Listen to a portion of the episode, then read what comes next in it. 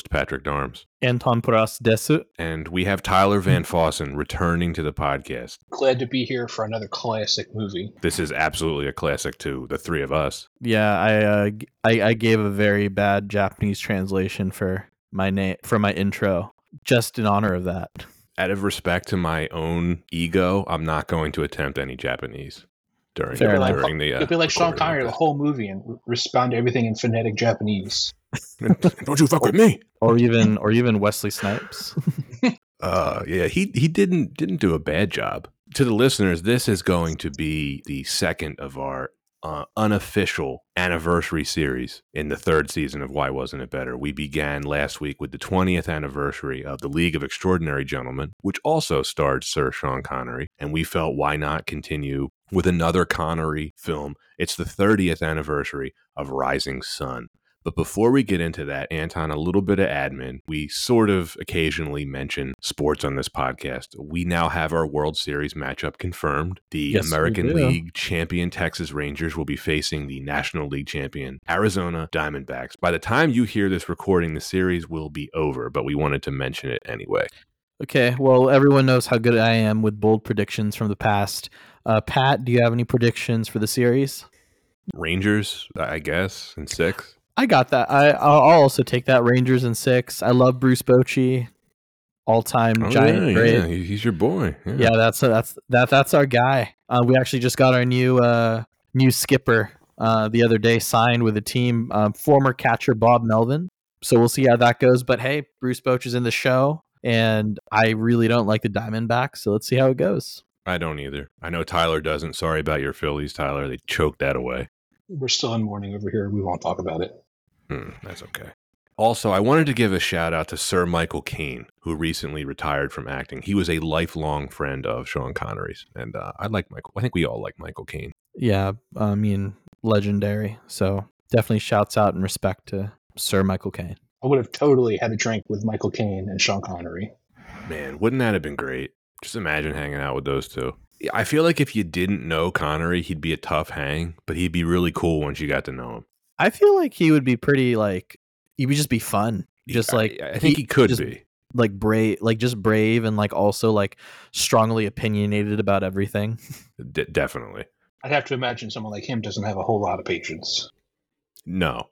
Our League of Extraordinary Gentlemen episode last week, I dug up the real reason why he retired from acting. It, it was not because of League of Extra- Extraordinary Gentlemen specifically, it was because of something else. It's really funny, but uh, I'll keep you in suspense for now. And uh, as always, if uh, to our listeners, if you like what you hear and you haven't already made it official, please give us a follow wherever you get your podcasts. We surely do appreciate it. And with that being said, Anton, let's let's dig in. yeah let's do it Rising Sun, 30th anniversary, when a prostitute is found dead in a Los Angeles skyscraper occupied by a large Japanese corporation, detectives John Connor and Webb Smith are called in to investigate. Although Connor has previous experience working in Japan, cultural differences make their progress difficult until a security get disc showing the murder turns up. Close scrutiny proves the disc has been doctored, and the detectives realize they are dealing with a cover up as well. Rising Sun was released on July 30th, 1993, by 20th Century Fox. It was directed by Philip Kaufman. The screenplay was written by Michael Crichton, Michael Backes, and Philip Kaufman, based on the novel by Michael Crichton. And the film stars Sean Connery, Wesley Snipes, Harvey Keitel, Cary-Hiroyuki Tagawa, Tia Carrere, Kevin Anderson, Stan Egi, Mako, and Ray Wise. A budget of $35 million, that's the equivalent of $74 million adjusted for inflation, and a box office return of $107 million, that is $226 million adjusted for inflation. So normally I start with asking our guest why they chose to appear on this episode, and I will, but I would like to intro this because this is one of my all time favorite guilty pleasure movies. And Yeah. because it was the anniversary, I thought it would be just a great opportunity to cover it. This is the second 1993 adaptation of a best selling novel written by a popular author we're covering on this podcast. Last season, we covered The Pelican Brief by John Grisham. And this is also the second and far less famous of the two Michael Crichton adaptations from 1993, the other, of course, being Jurassic Park, one of the biggest movies of all time. I love a good murder mystery, and I think this movie's quite flawed, but I really do love this film. I have long, fond memories of watching this pretty much over my whole life. Sean Connery and Wesley Snipes are two of my all time favorite actors, and it's such a delight to see them at the top of their game. So, with that being said, Tyler, why did you want to appear on this episode? So I am a lifelong Crichton fan. I've read Jurassic Park when I was in sixth grade, uh, and then wanted to continue reading about Crichton books. I think this is probably the second or third one I read. I've read this in probably seventh grade, somewhere along there. But like reading what I would consider very adult material with uh, yakuza, prostitutes, murder, the whole nine. It was just such a weird book for me to read, um, but I, I've really enjoyed it. I did not know there was a movie. 1993, I was four, so probably wouldn't have watched this that early. Uh, but I probably was in high school, probably in sophomore or junior of high school when I found out there was a movie. Knew I had read this book in the past and wanted to obviously watch it. Thinking back on it now, the casting of Connery makes perfect sense. I almost feel like I saw Connery in my head as I was reading this book. I don't think that I would have ever seen Wesley Snipes as the other character here, but it makes sense after seeing the movie. But the movie is so crazy and over the top, and I don't want to say it's campy, but it is a very much a 90s movie. Uh, but it's just it's hard to not enjoy it. It's just again like the plot moves so quickly it's like ABC and you're done. There's no fluff. There's no weird stuff. The simple mystery of a, a prostitute was murdered. Who did the murder?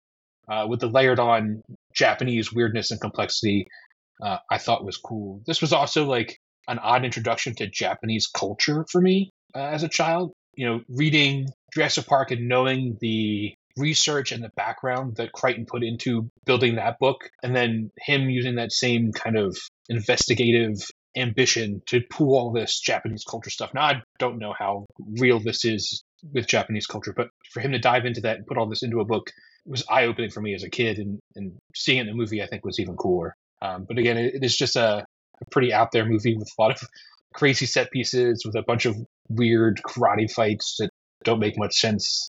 There's a samurai sword in there at one point. It There just is. it hit, hits all the high notes with explosions, cars, fun stuff for me. Uh, Yeah. So yeah, It's uh, it's basically a Sherlock Holmes mystery, right? When it, when you really think about it, I always found the premise unique. To me, it's just it's it's a it's more than a, just a compelling murder mystery because I've never really seen a murder mystery quite like this with the with the setting.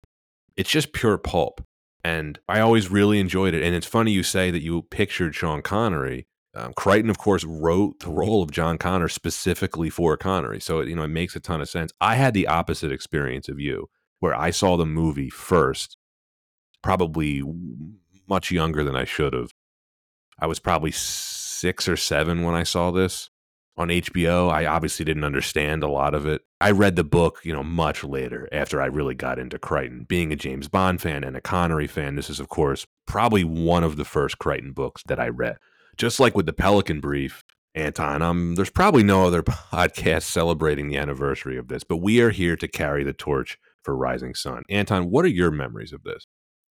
Well, I do remember at a young age, I think it was around middle school, seeing the film and I was already pretty obsessed with Japanese culture and everyone knows I'm into anime, but I'll tell you right now it is such a treat to to see a film where Sean Connery is obsessed with Japanese culture and can and is speaking Japanese.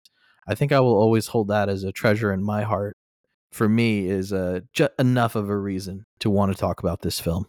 All right, then let's get right into the production history. So, the novel was published in 1992, and it immediately received mixed reviews for its controversial subject matter, particularly its social commentary regarding U.S. Japanese relations. This was written during a time when some people were concerned about the economic threat that Japan posed to the United States. There were real concerns about Japanese corporations buying up tons of American real estate, investing in American companies, et cetera, et cetera.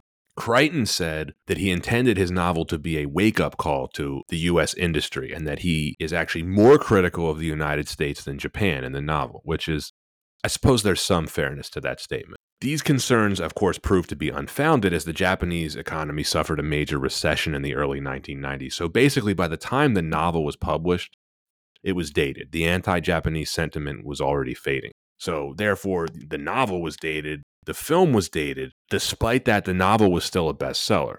And at the same time, Jurassic Park, the film, was well into production. It was it was receiving a lot of hype already.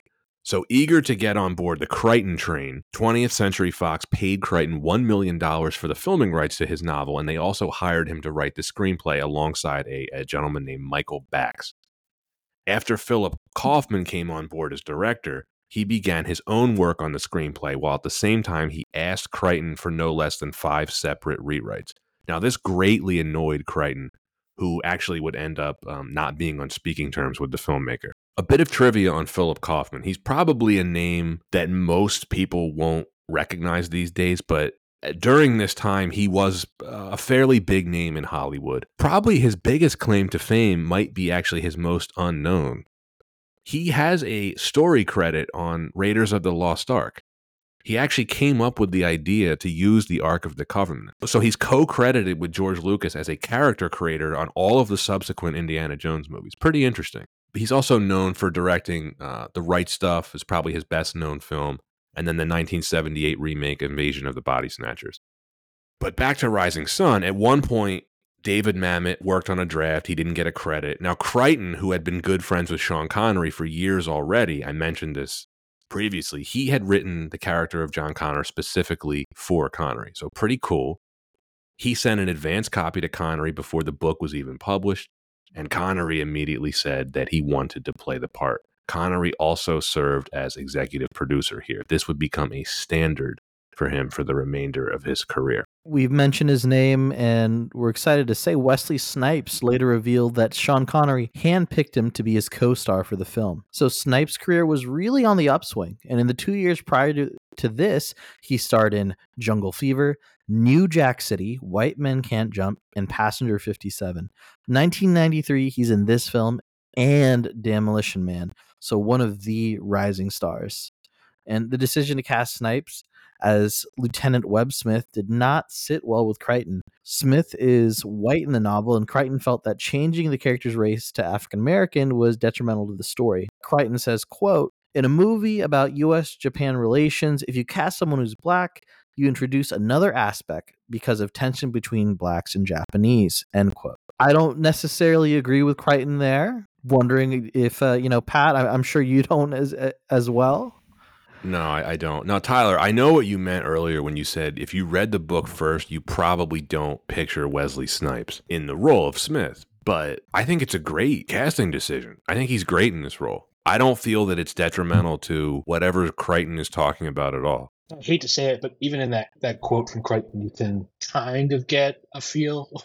yeah, it's interesting. The tension between between blacks and Japanese, not African Americans and Japanese. So I hate to say that there's some race issue that played in there for Crichton, but it seems like that's what the case was. But at the same time, I don't think it fundamentally changes the character by no. having his skin be black or, or white. I think it's still the same character. He's still facing the same issues outside of this immediate situation in, in the movie that he is in the book. So I don't I yeah. don't see it being any detriment to the movie that Wesley Snipes plays the character of Smith. Right, and if you want to th- even think of uh, Snipes' character as the lens from an American point of view, I think he still sits there very well and be in sitting as like the American presence with the tension-filled, you know, Japanese environment.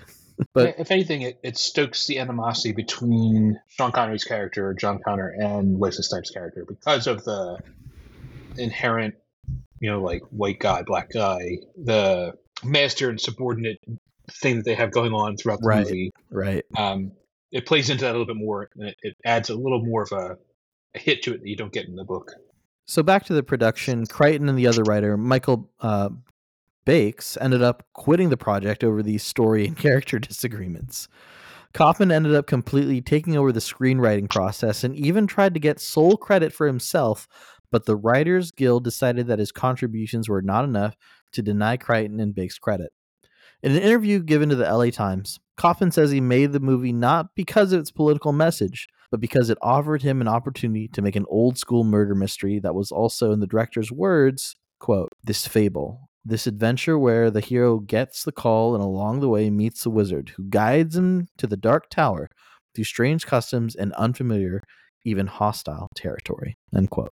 As Kaufman was known for making long films, Fox made him contractually obligated to deliver a two hour length film. And Rising Sun was filmed entirely on location in Los Angeles from June to October in 1992. Eddie Sakamura's red sports car is a Vector uh, W8, an American made supercar with a top speed of 242 miles per hour. Tyler, what can you tell us about the rarity of this car? This car is kind of insane. It's an all American car, uh, which to me it makes it seem even more unlikely that a Japanese person would be driving it. Because it's an American crate engine and an American design car. At the time in 1992, they only made these for three years, and they only made a handful of them. It was a $450,000 car, which is, with inflation, somewhere a little, a little over a million dollars today that someone would have paid for that car. They also catch on fire. Uh, mm-hmm. There's a, a we had talked about this before, uh, but John McEnroe got one, and I don't know if it was pre-production, but it was like serial number 001 basically. Uh, and as he was just driving it one day, like the carpet in the back of the car caught on fire.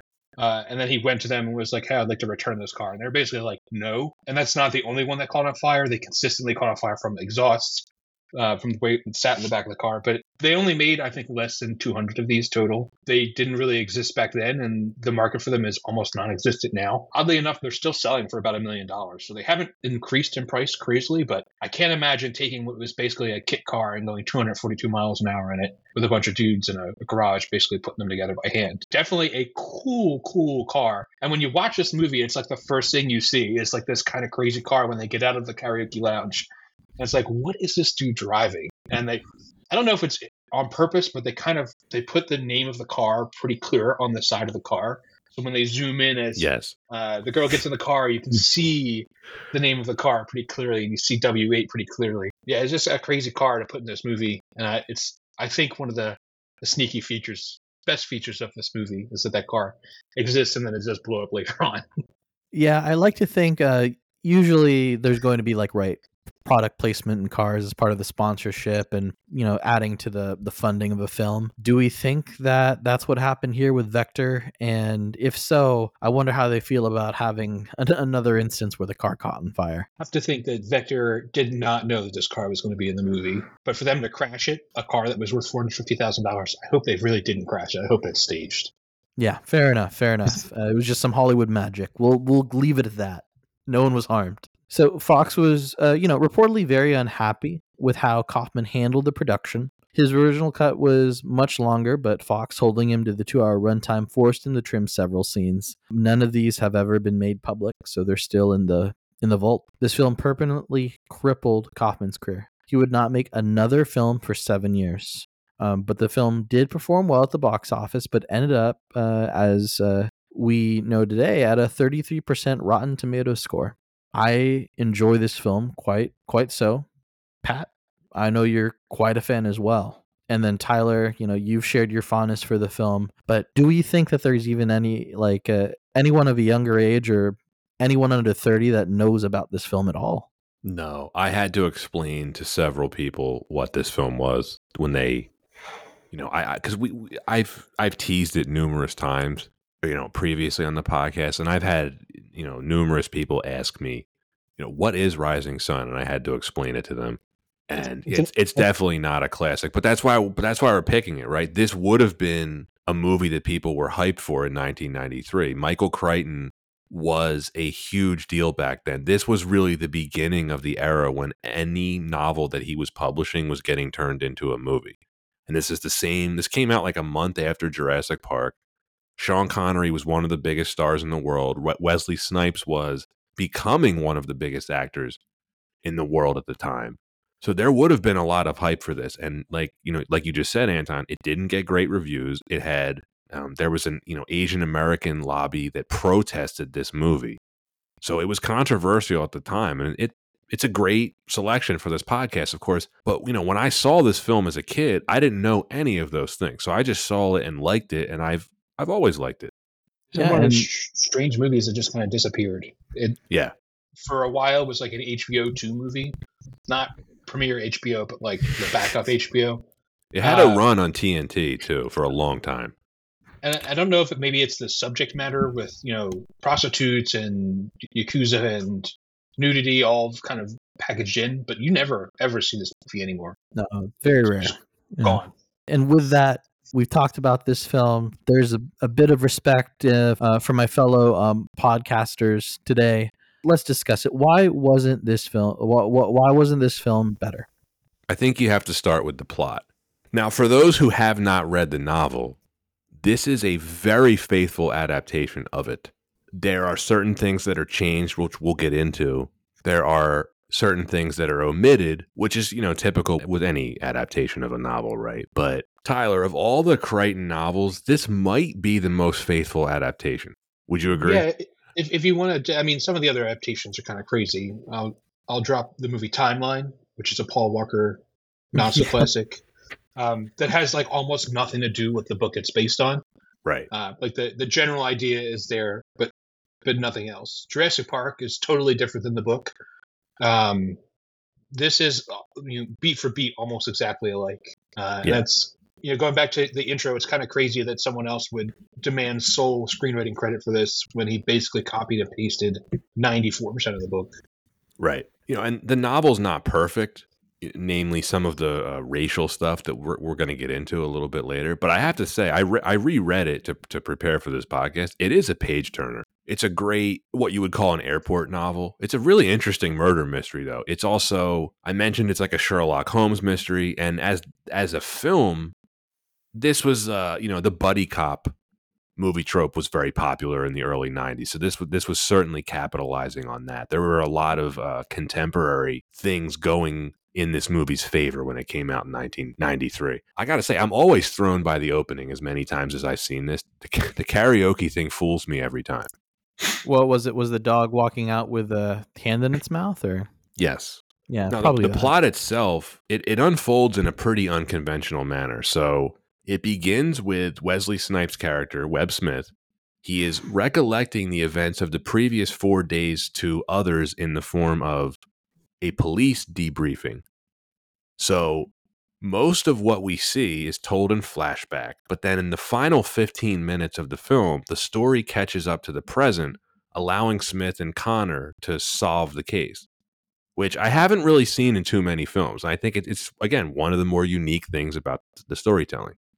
I would say, like, when thinking about one of the aspects of the film that, like, you know, I, I really want to score it very highly but I think like the plot itself is a bit more complex and like definitely requires a bit more analysis or maybe another rewatch to fully get. I don't know if that's necessarily a negative, but definitely something maybe that for a wider audience was harder to digest. And even then, you have a very unconventional way of telling the story, which again is great, but probably harder for audiences in the early 90s to just really eat popcorn and watch I think you, you, lose some of the the understanding of the movie that comes in the book because you have more time to digest things as they happen in the book. That probably two and a half hour screen time or runtime that this movie originally went probably would have filled in and given more detail to some of those weird things that are somewhat confusing across the movie, especially with some of the characters who pop in and pop out, and you know understanding the relationships that people have across some of these characters, like Connery's character's relationship with the guy he's golfing with. Like some of that stuff doesn't explained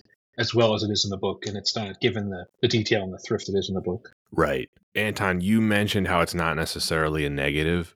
I could see why some people would think it is, though. This is not a movie that is easily absorbed with just one viewing. The, the plot is pretty dense. It's one of those times where they made every effort to make it as faithful to the novel as possible. And it is not the easiest plot to digest. I don't really think there are many plot holes in it. Everything is pretty logical. And on subsequent rewatches, a lot of the stuff does hold up and a lot of the questions that you may ask do get answered. But if you're just going to watch this once, you know, I could see why it rubbed a lot of people the wrong way. Like, I, I do understand the, the, the criticism of the complexity of the plot. It, I think it's fair. I mean, you know, we're going to touch on more of it, but it is fair to say it, it's a rather complex plot in that there's different there's a lot of different angles, a lot of reveals, a lot is mysterious. You don't necessarily there's a lot of great aspects of telling not or showing not necessarily telling, which I think is act, is great for a film, but I think maybe why it didn't it, it's not as well received because it's there's it really does require more thorough analysis to digest. Yeah, there's you know like there's the yakuza angle in this film, like the, the Yakuza plays a part in the plot, but they're not a huge part of it. And then there's like the Keiretsu thing with the competing cartels. Some of it's more clear than others. Like Tanaka, the security guy who gets killed crashing Eddie's uh, Vector car. Like, you know, what is his role in the conspiracy exactly? They they do answer it, but again, if you watch the movie once, you're like, wait, who was that guy? But but why? What is Steve Buscemi's character doing? Is he he's the weasel, right? But he is. But what is what's the point of his character? It's almost like they wanted to include him from the novel, but it makes you wonder should he, should he even have been in the film? Mm, debatable. You know, Tyler, I, I don't know if this happened in the novel. Maybe you remember. I don't know why Steve Buscemi's character is present during the police debriefing and like Ishihara's there, Richmond's there. It's not really clear how they're allowed to be there. I'm assuming that in 1993, Steve Buscemi wasn't uh, as known a quantity as today as he is today because Oh, he was an unknown. Of, yeah, it's kind of distracting to see him in the movie and pop up in that. He's in the movie for like three minutes. Yeah, uh, he's in, in the the first scene in the library where the other guy's on the phone, and then he's in uh, the scene where he's following the two of them around, and uh, Connery tells him to fuck off or whatever. But uh, yeah, it's distracting. It was kind of jarring to see him in the movie. I'd forgotten actually that he was in the movie uh, until I saw it, uh, and then you see him pop in, and he's he's there for a few minutes. He pops out, and just like, was it really necessary to, to show that? Was that the only way they could, they could show that there was some kind of investigation into into Connery or uh, character, you know, taking that money basically. Uh, I, I, don't know, and and again, that whole subplot is kind of strange to jam in there. Yeah, it is. It is a great bit of acting though when um, Wesley Snipes threatens to pimp slap Sean Connery up and down the street. I did I did like that bit. Um, senpai, apple pie, whatever. So we mentioned there's been a you know a, a, few. It's a faithful adaptation of the novel, but there's a few changes. The the biggest one is that Philip Kaufman changed the killer's identity from Japanese to white. In the book, the killer is Ishihara, although his name is actually Ishiguro in the book. For whatever reason, they changed that as well. Weird Ishihara actually being the killer makes a, a whole lot more sense than Bob Richmond. Was it pretty? And it was very like clear, like that he was the killer. There was no question about it. Correct. Yeah, he gets exposed on the video as the killer, and then he ends up committing suicide by jumping off um, the balcony of um, the skyscraper. Yeah, I mean that's a a bit more of a yeah clear ending, but we yeah, didn't get that, it, did we? it, it certainly makes more sense because Bob Rich. We'll get to Bob Richmond a little bit later. He's the character uh, played by Kevin Anderson, and I don't know the name of the actor that played his hair, but it deserves its own credit. Speaking to this major change, in an interview with the LA Times, Philip Kaufman explained the change by saying, quote, it wasn't in the cards for a Japanese businessman to behave in this manner, end quote, which is a strange thing to say. Also from the same article, Kaufman was softening the political edge of Crichton's novel partly because of external pressure, most of it coming from Japanese Americans who believed the source material was racist and that the film could incite anti Asian fervor. But Kaufman says the changes he made along with everything else about the film, emerged solely from his own subjective interpretation of the novel. I have to say, regardless of the reason, making Richmond the killer does feel like a little bit of a cop out. If you watch this movie and you pay attention to the plot, Ishihara is a far more logical choice to be the killer.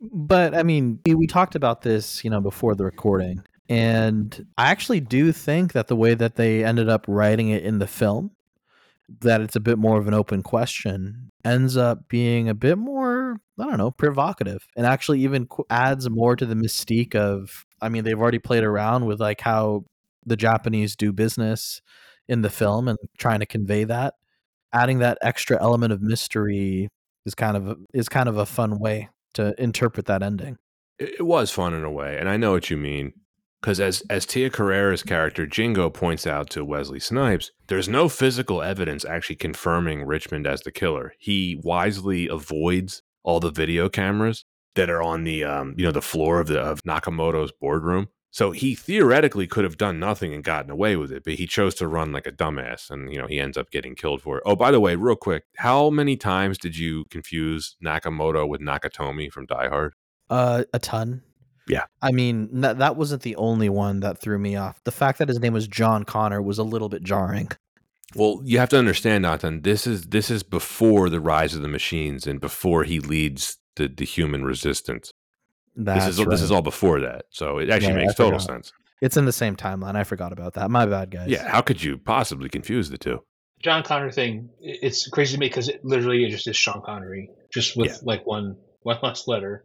Uh, not super inventive for Michael Crichton, who's usually a pretty imaginative guy. I'm kind of kicking myself now for not doing this research, but how many other times have we seen this example where an author writes a character specifically for an actor that actually ends up playing them in the movie adaptation? It, it's got it's got to be pretty uncommon, right? I can't imagine there are a whole lot of writers who uh, write a book and have the movie rights secured while they're writing the book. So True.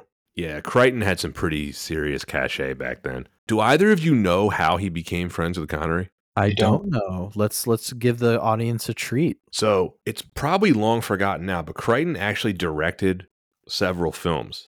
He directed the original Westworld film, which was an adaptation of his own novel. One of his earlier books is uh, the uh, the Great Train Robbery. He directed the film adaptation of his own book, and Connery starred in that film. I think that came out in 1979. That's how he got to know Connery. So pretty cool.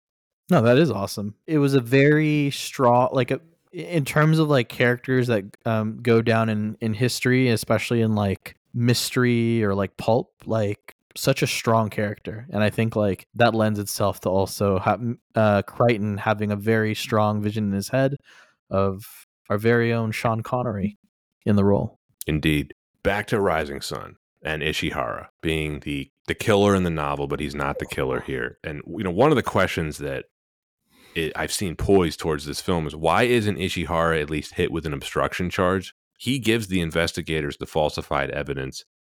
You could argue he's guilty of conspiracy to commit murder of Cheryl Lynn Austin, the the call girl that is uh, murdered in the boardroom, right? But Right. the answer to this is pretty clear, right? And they kind of say it. At this point, the LAPD considers the case officially closed. Connor and Smith, they're operating entirely on their own, and arresting Ishihara would have proved fruitless.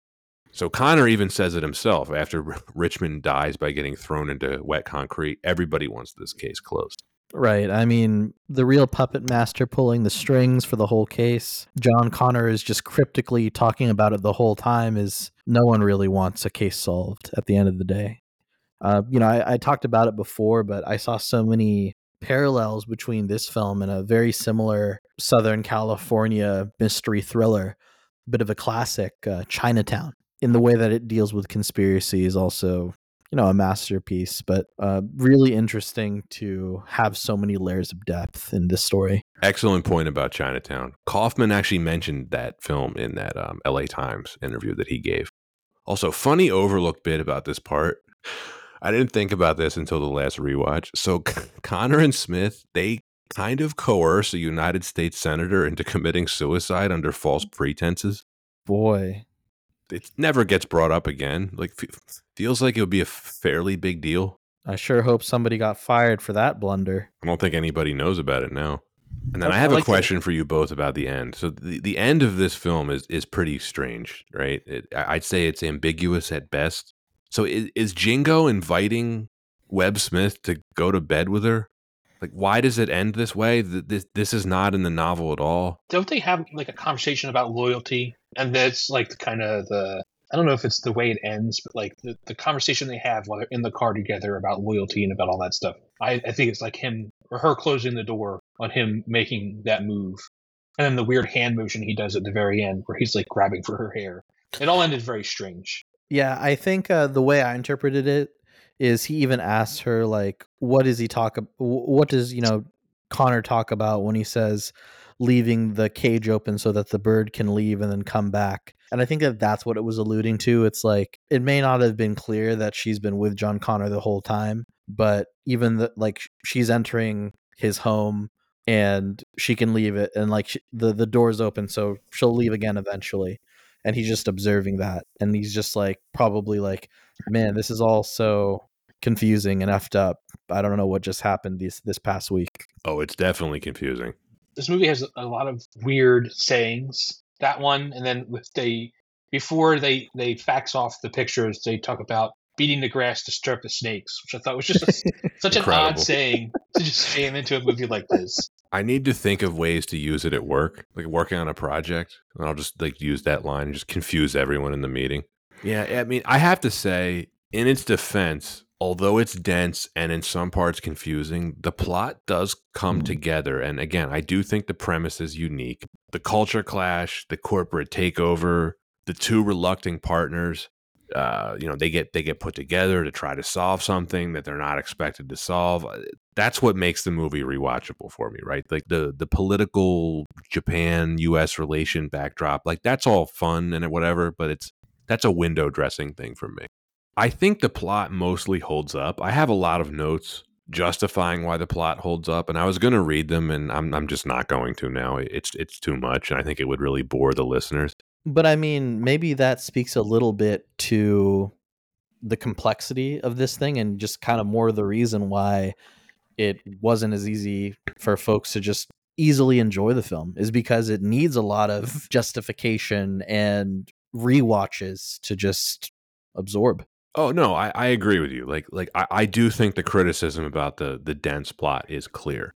The, I'll just say this: it's if you see this movie as a result of this podcast and you're coming away confused, let me just give you a little preview. John Connor lays it all out pretty clearly at the end. The entire thing hinges on the two competing Zaibatsus, like the Japanese cartels, both of whom want to purchase this company, Microcon.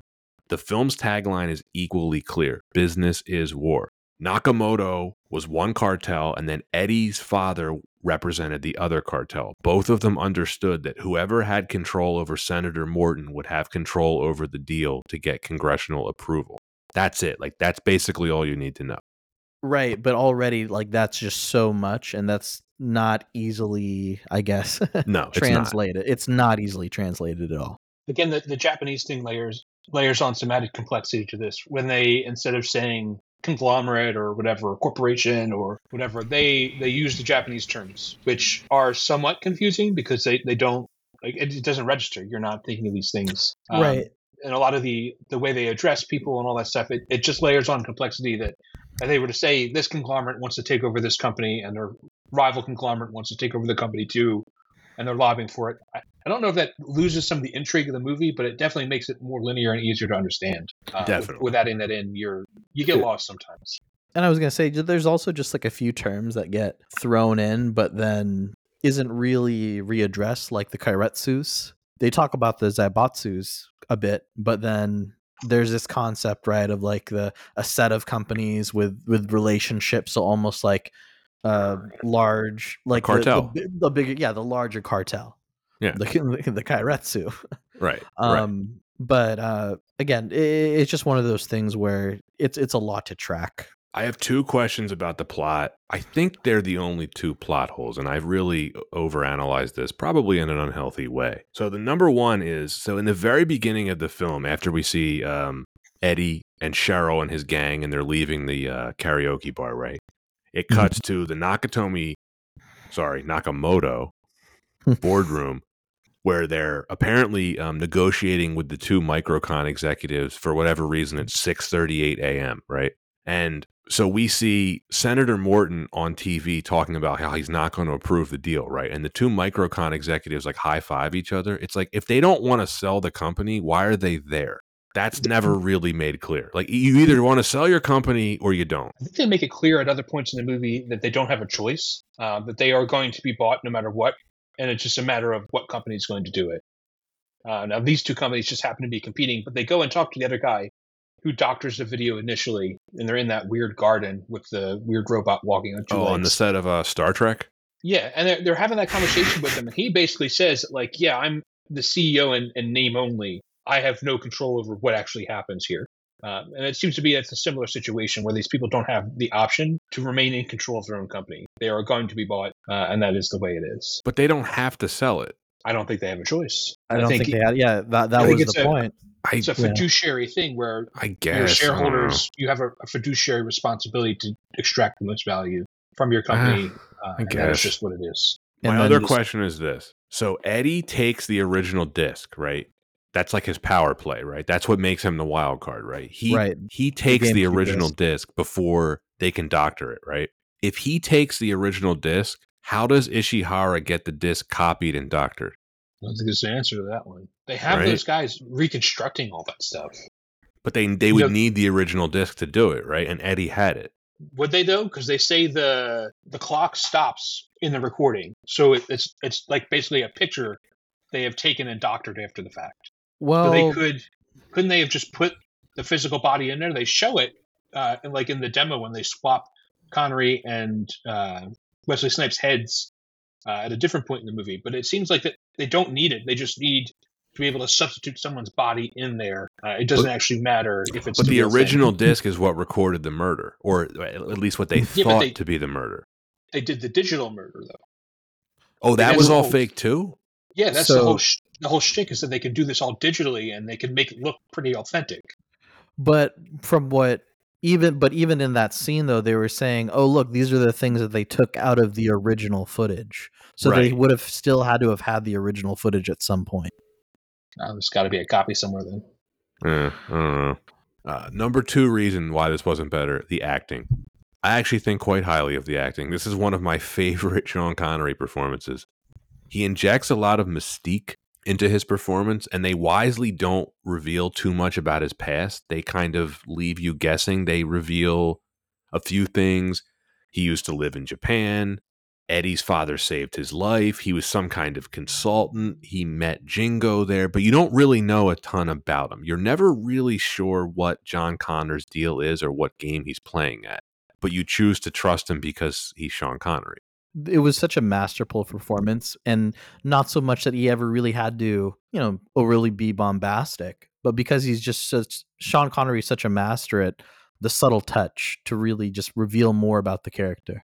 Yeah, his character has like this foresight he, where he's just like, "Oh, I was wondering when that would happen. Oh, you were called twice? Of course Eddie's still alive. Of well, why don't you know that?" He has like this foresight that would be it would be comical with any other person playing it, but Connery has the charisma to pull it off. He doesn't dial it up too much. He does in a couple scenes where it's great, but mm-hmm. he's taking the material like just serious enough. Like Connery seems well aware that he's basically in an airport novel and he's doing a lot of acting with his eyes. I really like that scene in the car after Wesley Snipes picks him up from his house and they're riding to the, you know, the, the Nakamoto Tower and, and Smith makes that comment about like, oh, senpai, like, does that mean massa? And Connery gives him this side eye. It's really good. And they give him a lot of humor to do. He's got some incredible lines to deliver. Just the right amount of cheese. Mm. Let's go through them. The Japanese have a saying fix the problem, not the blame. Never take what the enemy offers you. Do you know what's true? When something sounds too good to be true, then it's not true. Some of my favorites. We may come from a fragmented MTV rap video culture, but they do not. And then Tyler, you mentioned we're beating the grass to rattle the snakes. They do some Sun Tzu in there. If, if you sit by the river long enough, you will see the body of your enemy floating by. And What my the all-time hell? favorite. Here we go. Keep your hands at your sides. The Japanese find big arm movements threatening. Yeah, This So- r- really reminded me of Jurassic Park. their, their vision's based on movement. it's so it's so like like how could you not see that trailer in like the 90s and be like what is this racist movie gonna be but then like you watch and you're like this is amazing but also i can confirm it's true i, I was making a lot of um, large hand movements at the japanese grocery store and freaking everyone out Yeah, how'd they react? Just coward in fear i was just talking about my day Tyler, anything to uh, any any thoughts on Connery's performance? It's just so strange. It really is. Like the juxtaposition of him with that accent and then pretending to be American, but they do address that he's from uh, Wesley Snipes made like the Scotland Yard comment. Yeah. But then for them, for him to reflect on it, you know, that we may come from an, a fragmented MTV rap video culture. It's such an odd thing for him to say as a guy who grew up in like the, the 1940s in Scotland. for him to say that, uh, it just seems out of character. Uh, but everything else he says, the way he says it with that kind of wry smile the whole time, uh, uh, he just sells it for me. It's so great. and, and My look, favorite part of the whole film is when they show up to the murder scene and Snipes is handling it, and then Ishi Ishihara like flusters him, And then, just like he predicted, Snipes gets pissed off, and then Connery steps in and he's speaking to Ishihara, and then he starts yelling at him in Japanese, and he ends it, and don't you fuck with me. Ugh. Look, I said it, you know, much earlier on, and I really do mean it. Like Sean Connery speaking Japanese, being obsessed with Japanese culture. He was the embod, and I, I told you about this, you know, term, Pat. He was the embodiment of a weeb in 1993. Tyler, are you familiar with the term? I'm not. So, uh, you know, if you if you look it up online, it's a term of endearment in the anime community for non-Japanese fans who are obsessed with Japanese culture, and usually like in the anime community. And it's just this concept of just like you go into Sean Connery, like in John Connor's apartment, and he just has everything Japanese. You got the he knows everything about the culture. Um, you, you have the sliding fans. He probably has a kimono in there. I could almost imagine Sean Connery just uh, telling Wesley Snipes at the end of the evening, "You you need to take me home. I need to watch Death Note." I need to watch my anime tonight, so make sure I don't get home too late. You know, th- th- things like that. I, I just find it amazing. he somehow manages to pull it all off. And even some of the more ridiculous things that he's asked to do, when that the security guard tells him like you should know I'm a black belt, and he's like, "But of course you are, dear," which is a great James Bond callback. Mm-hmm. They say that Can you we- have if you have to resort to violence, then you've already lost. What do you think, Jeff? Can we just talk about him throat punching that guy just out of nowhere? That's so great. That is uh, Anton. That is directly lifted from the novel too. Like that, it's great. Fantastic. Yeah. He he he somehow pulls it off. Like he has the charisma to do it. We haven't talked about Wesley Snipes yet. I think who equally matches him. This is one of my favorite Wesley Snipes performances. I love how he plays it. It's not the rookie stereotype. He's not quite the fish out of water. You never once get the impression that he's in over his head. Like he you always get that he's like a pretty seasoned professional at this point. He's smart, sarcastic, he's witty. He doesn't seem to like Connor at first, but they develop into having like a genuine friendship. It's really a nice arc. And this movie really makes me miss Wesley Snipes. Like he really was one of my all-time favorite actors. Prime Wesley Snipes was amazing. And this was before he started getting a bit of an ego, right? Yeah.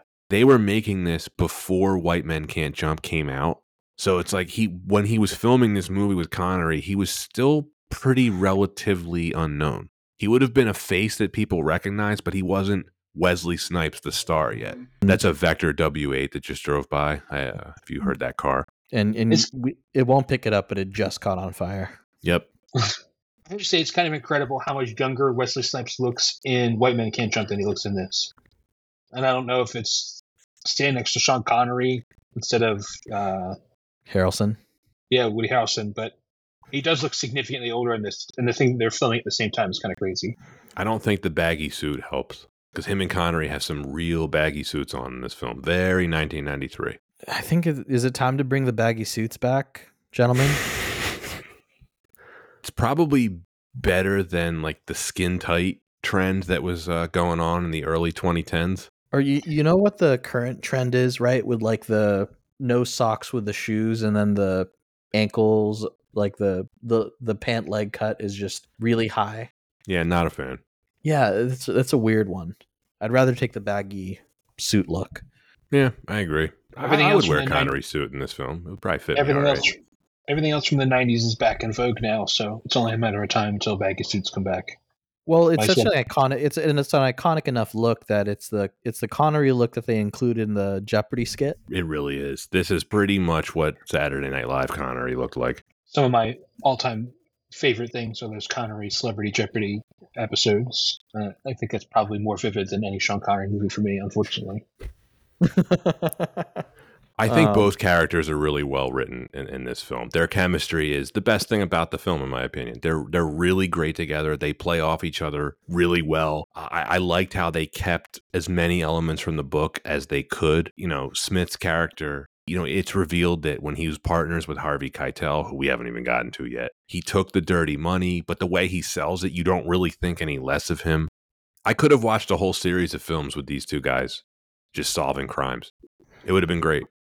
And then the supporting cast, I think, in this film is, is great too. Harvey Keitel, you know, veteran actor. They give him some pretty rough lines to deliver here, but he does a good job of portraying a um, overly xenophobic detective.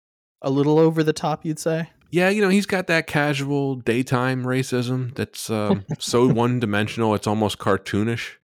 Was it really still a time in the 90s, though, that uh, sushi wasn't as widely just. I, I don't know because you feel like in a city like LA, it would have been in vogue, right? Like, Right. I would think. yeah. I like when they're about to arrest uh, Eddie Sakamura, who is, um, let's just say he's hanging out with two lady friends. Let's just say that. And um, Harvey Keitel makes the comment that he's plundering our natural resources. so good. Oh man. And then this is like I I just forgot about this part. The the scene where Connor is ha- is hiding in the back of Harvey Keitel's car like Michael Myers. What the heck mm-hmm. was that? It was hilarious. His partner looks dead. And then Connor gives him this like weird Vulcan neck pinch thing that just immediately renders him unconscious. I was under the assumption that his partner was dead. Is that not the case? I don't know. Like he, he's he's another like he was a police officer. Like why why would Connor have killed him? I don't think it was Connery that killed him. I think it was one of the other Japanese guys. Why would they kill him though? Why not? They don't kill Harvey Keitel. Tom Graham, that's his name. Not for not trying. I don't know. And then maybe my favorite character actor in the film, Cary-Hiroyuki Tagawa. He's one of the all-time great character actors. He's never given a bad performance. Everything I see him in, I like, and this is no exception. Eddie Sakamura is a really fun character. You can tell he's having a ton of fun playing him. I like all the little bits. I like the past history that he has with Connor. He gets some great lines too. He's like, "Oh yeah, Cheryl, she likes it rough. More, more, squeeze harder." Yeah, he's um incredible. And this was a time where you had a, a lot of great hits, not necessarily like the best movies, but cult classics like uh, Mortal Kombat. Yeah, Shang Tsung at your service. Your soul is mine. Great. He's in a James Bond movie too. Another connection. It's in License to Kill. I really like the actor who plays Ishihara. His name's Stan Stan Eggy. Iggy. I'm not sure how to pronounce his name. I haven't really seen him in anything else, but he's Really? great in this film. Really good call out. I, I totally agree. Um, stood out for a great performance, but haven't I personally haven't seen him in, in anything else. It's kind of notable because when you go and like, so when I pull this up, I, I watched it on my Plex and it pulls IMDb. The picture of him on IMDb is literally the picture of him from the premiere of this movie, and it's like no other picture of him Yeah, has yeah. ever existed. Uh, it's just him with the mustache from this movie. It's nice to see Mako in this. Another like veteran character actor. Legend. Yeah, he's probably best known to like modern audiences. He was the original voice of General Iroh in uh, in Avatar: The Last Airbender, the animated series. That's and him. and not to forget, of course, also the original voice actor for Aku in Samurai Jack. Ah, that's right. Did you know, Anton? He is an Academy Award nominated actor. I did not know that. So way back in 1966, he was nominated for Best Supporting Actor in The Sand Pebbles, which is a film directed by Robert Wise, who directed Star Trek: The Motion Picture. That's a fantastic. And Deep I think uh, but did you know that uh he was also nominated for a Tony Award? no, my Tony knowledge is lacking. Well, he was nominated for a Sondheim musical in uh, 1976, Best Actor. So actually, like, pretty pretty great, you know, to see uh to see uh someone with his acting chops get nominated, and that was for Pacific Overtures in 1976. Hmm. Very talented guy. Rest in peace. Yes, rest in peace. I think the only real weak link here is the guy Kevin Anderson who plays Bob Richmond.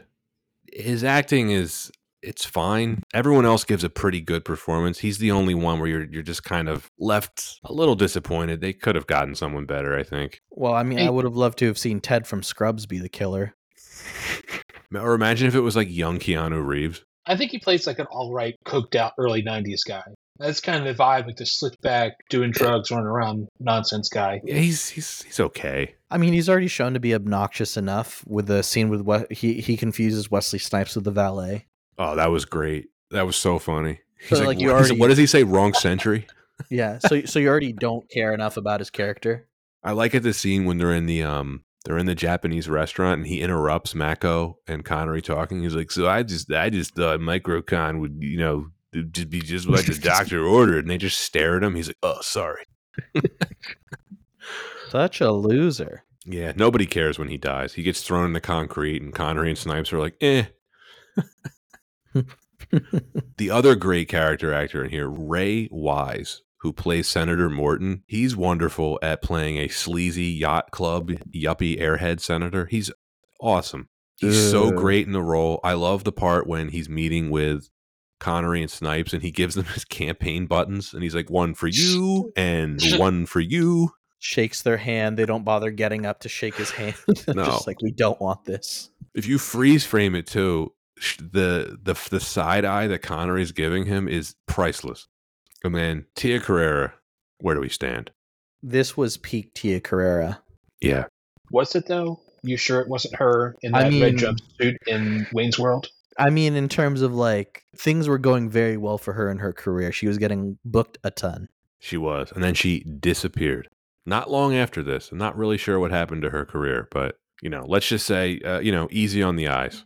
And then the the other um, beautiful woman in this film, Cheryl Lynn Austin, you know, the unfortunate murder victim, she was played by a German supermodel, Tatiana Patitz, but her voice is dubbed by what I can only describe as one of the most stereotypical, like foghorn leghorn Southern voices I've ever heard. Oh, Eddie, what ails you? She seems like a the type of woman who would say, "I do declare." Yeah, it was actually really interesting going into the research for the different, you know, for the different actors and seeing she was actually very influential in the supermodel scene. So to Yeah, like, she see- was. so to see her in the role was actually like you know pretty cool. I knew I recognized her from something. It, mu- it, was it must have been from some like modeling advert in the '90s because I, I can't think of another movie she's in. You know, I she mean, doesn't look- have a lot of lines here, right? Like she doesn't have a mm. lot to do. Not a ton, but like even when you sits around she was in a- strangled. right, Hey, she did she did great. She she really acted well. look, we need you to play a corpse. How good are you at acting dead? She oh, stares pretty good. stares blankly. I think I can pull it off. Oh, Eddie, They're like, you're we'll just dub you're just the word. You can't expect me to get in this red sports car. well, I say, well, I say. He's like, don't ever do that again. And then here's a bit of trivia for all you Seinfeld fans out there. To the best of my knowledge, this film contains the highest number of Seinfeld actor crossovers of any film. It's possibly five. And I think both of you guys know your Seinfeld pretty well, right? I do, yeah. So the two Microcon executives, Peter Crombie is the one guy with glasses. He's crazy Joe Davola, the clown. Mm-hmm. Sam Lloyd is a guy who meets Elaine on the subway and becomes obsessed with her. Also, of course, uh, as mentioned before, the very famous Ted Buckland from Scrubs. Right. The big one here, Daniel Von Bargen. He plays the police captain who leads the um, debriefing of Wesley Snipes' character. He is best known for playing George Costanza's boss Kruger in the Festivus episode. Oh, his dad heard enough about him. Yes. My son says your company sucks. um, he's also in Super Troopers. He's like the local police chief. Pretty funny. He he Grady? also plays the he, he also plays the commandant on uh, Malcolm in the Middle. yeah, he's been in a bunch of stuff. And then Amy Hill, she is the forensics expert who examined Cheryl Lynn's body at the crime scene. She is the nail salon owner who had an affair with Frank Costanza when he was Yeah, stationed in Korea. Amy Hill's been in a ton. Oh yeah. Um, it was really cool to see see her in a very early role. Um, a lot of folks may not remember the series All American Girl with Margaret Cho, but that was just a fun little callback to the '90s. So those are the four confirmed. The only one that I can't confirm, to what I suspect, is the voice that ends up dubbing Cheryl Lynn, right? Because obviously she, it's not a German accent; she was dubbed. I think it's the same actress who plays Marlene, that woman that Jerry becomes obsessed with, who doesn't want to date him because she doesn't like his routine.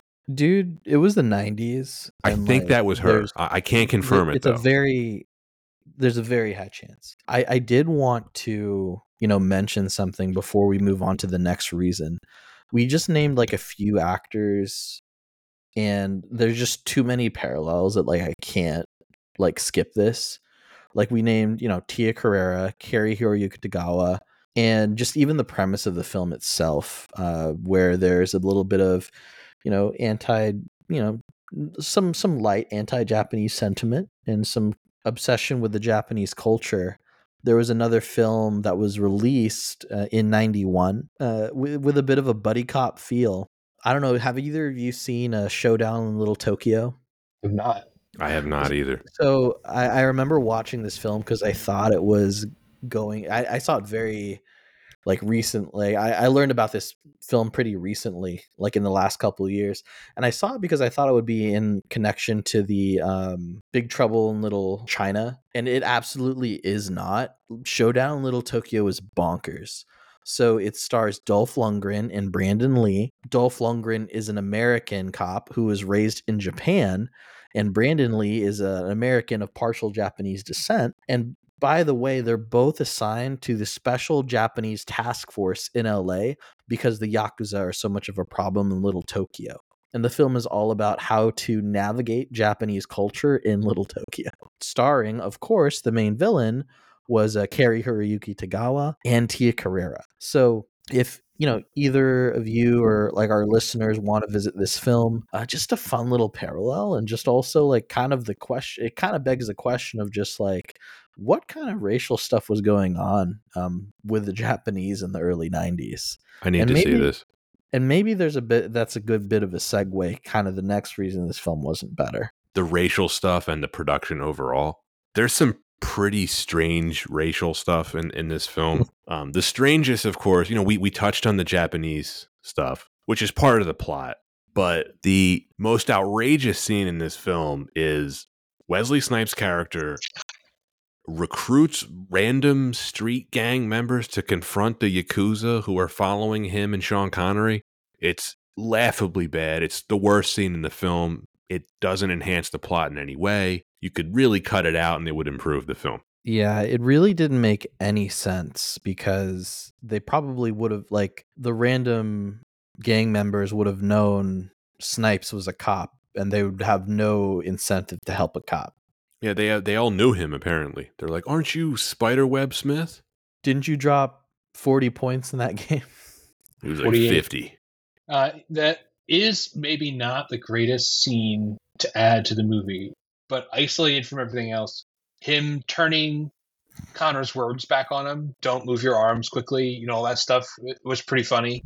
Uh, That's true. and then the Right. dude, the dude, number one, ripping the windshield wiper off and offering t- to wipe his windows, and the other guy just cutting a hole in the convertible top. I thought were just like classic, ridiculous things to add to a movie, but it's funny even if it doesn't add anything at all to the movie. You might as well be watching The Naked Gun. It felt goofy. It did feel out of place. Like the the cartoonish xenophobia from Harvey Keitel's character, like that's all in the novel and it's it's part of the plot, so you can overlook it. But I just wanted to. There's no way to talk about this film without talking about that, just that scene in particular, because it, it it just sticks out like a sore thumb. And then, as far as the other stuff, not necessarily um, racial, but the scene that cracks me up. Um, there's a scene where where Connery and Snipes are they're being shown how advanced technology works. That uses like the Photoshop techniques. What's what's a, what's essentially known as a deep fake today. It's either the most or least dated thing in the film, depending on how you look at it. Yeah, and and there was a bit about technology and like what was cutting edge that I was like that's really not cutting edge in 93. Like when they were in the surveillance room with the security guard, he's like, "Look at this gizmo. You got to use the gizmo to use the, the We don't have anything like this in America. It's like what, what video that lets you zoom in? Like what? or like have impeccable like audio. So I know this, all this stuff seems kind of strange, but this is the, the Michael Crichton shtick is Yeah. warning about technology uh, and the danger, the inherent dangers of technology. And it's, you know, it's the same thing in Jurassic Park. I mentioned it timeline before. It's the same thing in timeline. It's like misusing technology for not the greater good uh, is a consistent theme in all of his books. Is that people are doing technology related things they're abusing the system they're taking advantage of it and this is just another instance of that in his his books And this was also the era too. They don't really do this in films anymore, but this was the uh, the long recurring trope of like, man, the Japanese have stuff that we couldn't even imagine. And the production itself, I thought Philip Kaufman directed this pretty well, but there are a couple strange editing decisions that really stuck out to me on the last rewatch. So when when Connor and Smith are going through Cheryl Lynn's apartment and that other blonde comfort girl walks in, Wesley Snipes starts ogling her, and then the camera just goes out of focus and it dissolves to just him and Connor in the car. It's it's filmed like some kind of David Lynch movie, and I, I'm not really sure why it's in the film. It, it really stood out to me. I kind of took that as that was right after Wesley Snipes did the cocaine he found in the apartment. Uh, did the cocaine in quotations. He sampled the cocaine.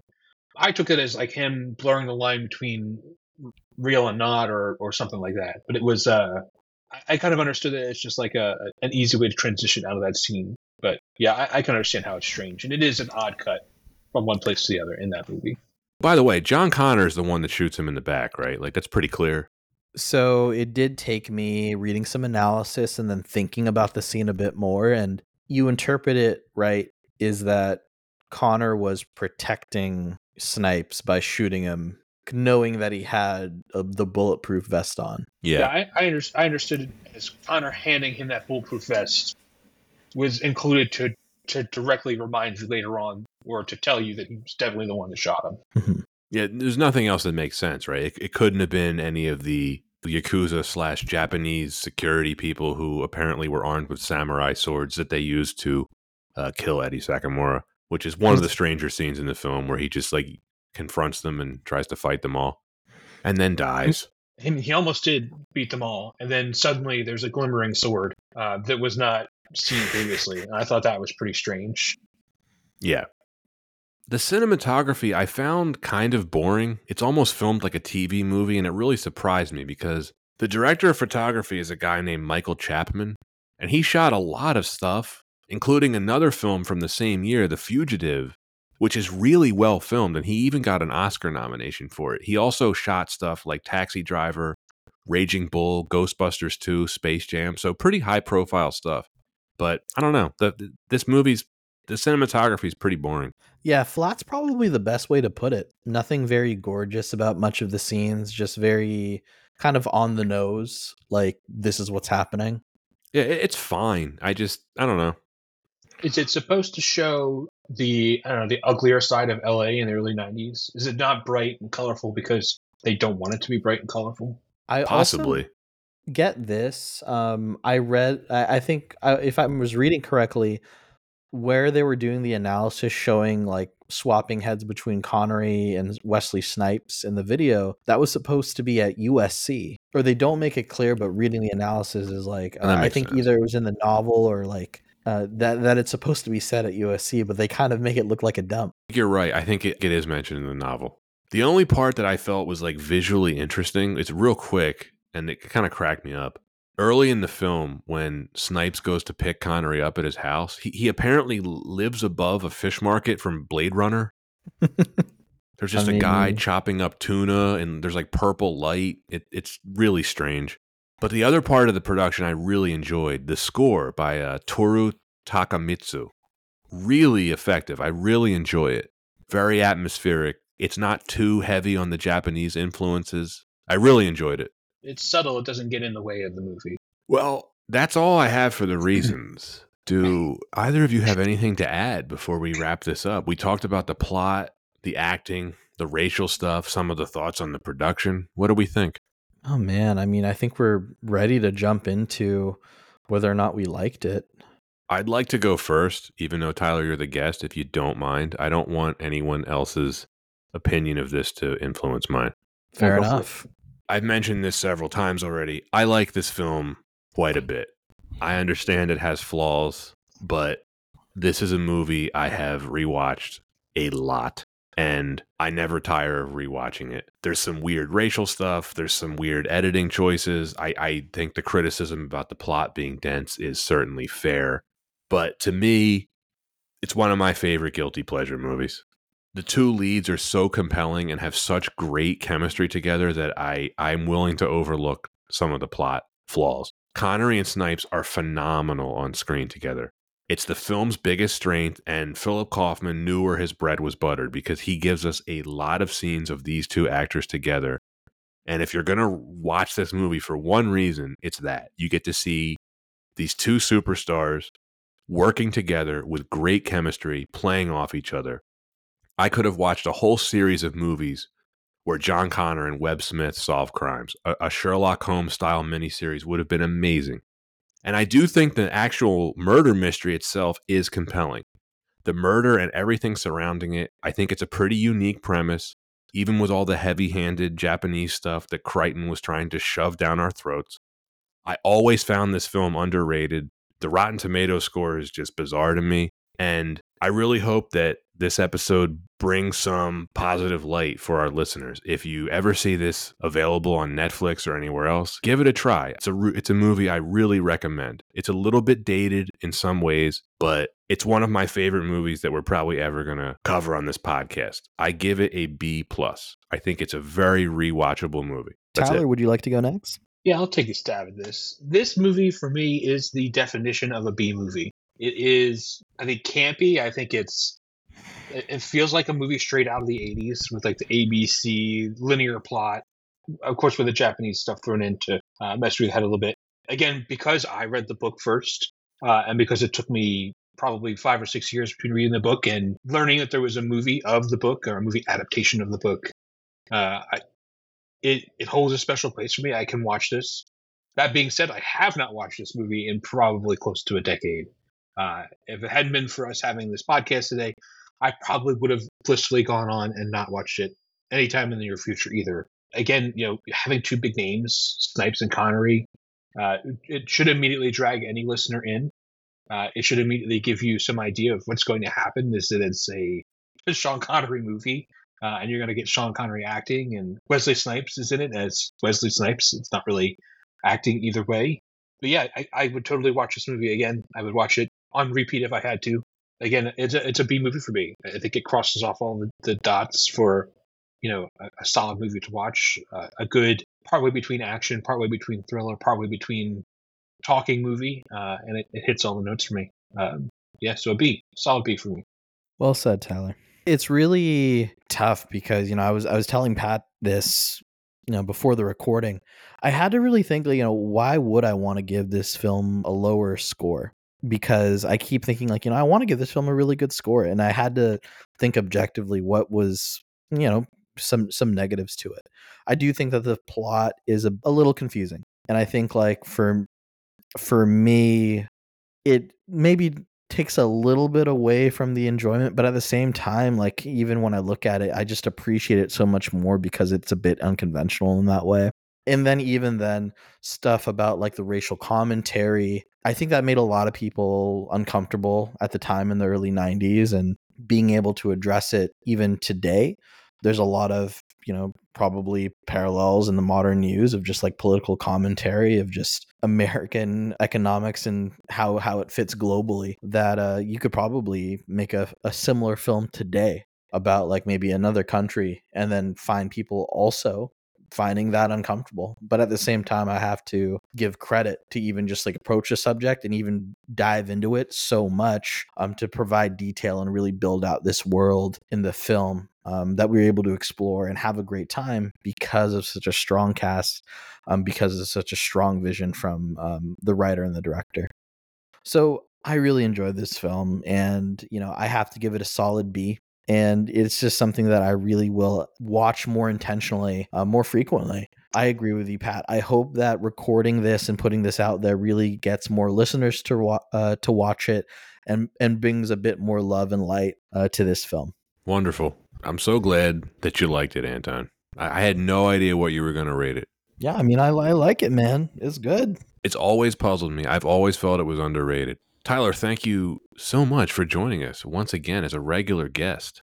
Thank you guys for having me. This is a unique movie, and I think maybe a forgotten gem somewhat. Uh, so I'm happy to bring it back to, I guess, the, the current time to remind people it even exists. Yeah, it's, uh, it's always a pleasure, Tyler. Indeed. Looking forward to the next one. Yeah, and that's it. That's it for Rising Sun. Anton, I believe the next film we're going to cover is another anniversary series. I think it's going to be Cleopatra. It's a huge film, and wow, what a film to talk about. Yeah, it's the 60th anniversary. Tyler, have you ever seen this? I only know of the lore around it. More power to you for, for doing that one. I gotta say, it's it's four hours long. It was it was not easy to get through.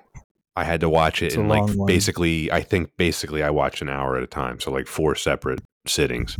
Not necessarily a bad movie, but four hours is just it's it's, it's obnoxious. Well, listeners, get excited for that, and and like you said, Pat, again, thank you, Tyler, for for being on the episode, and we can't wait to record again soon. Indeed. Yeah, excited. And we will see you next time on Why Wasn't It Better? Take care.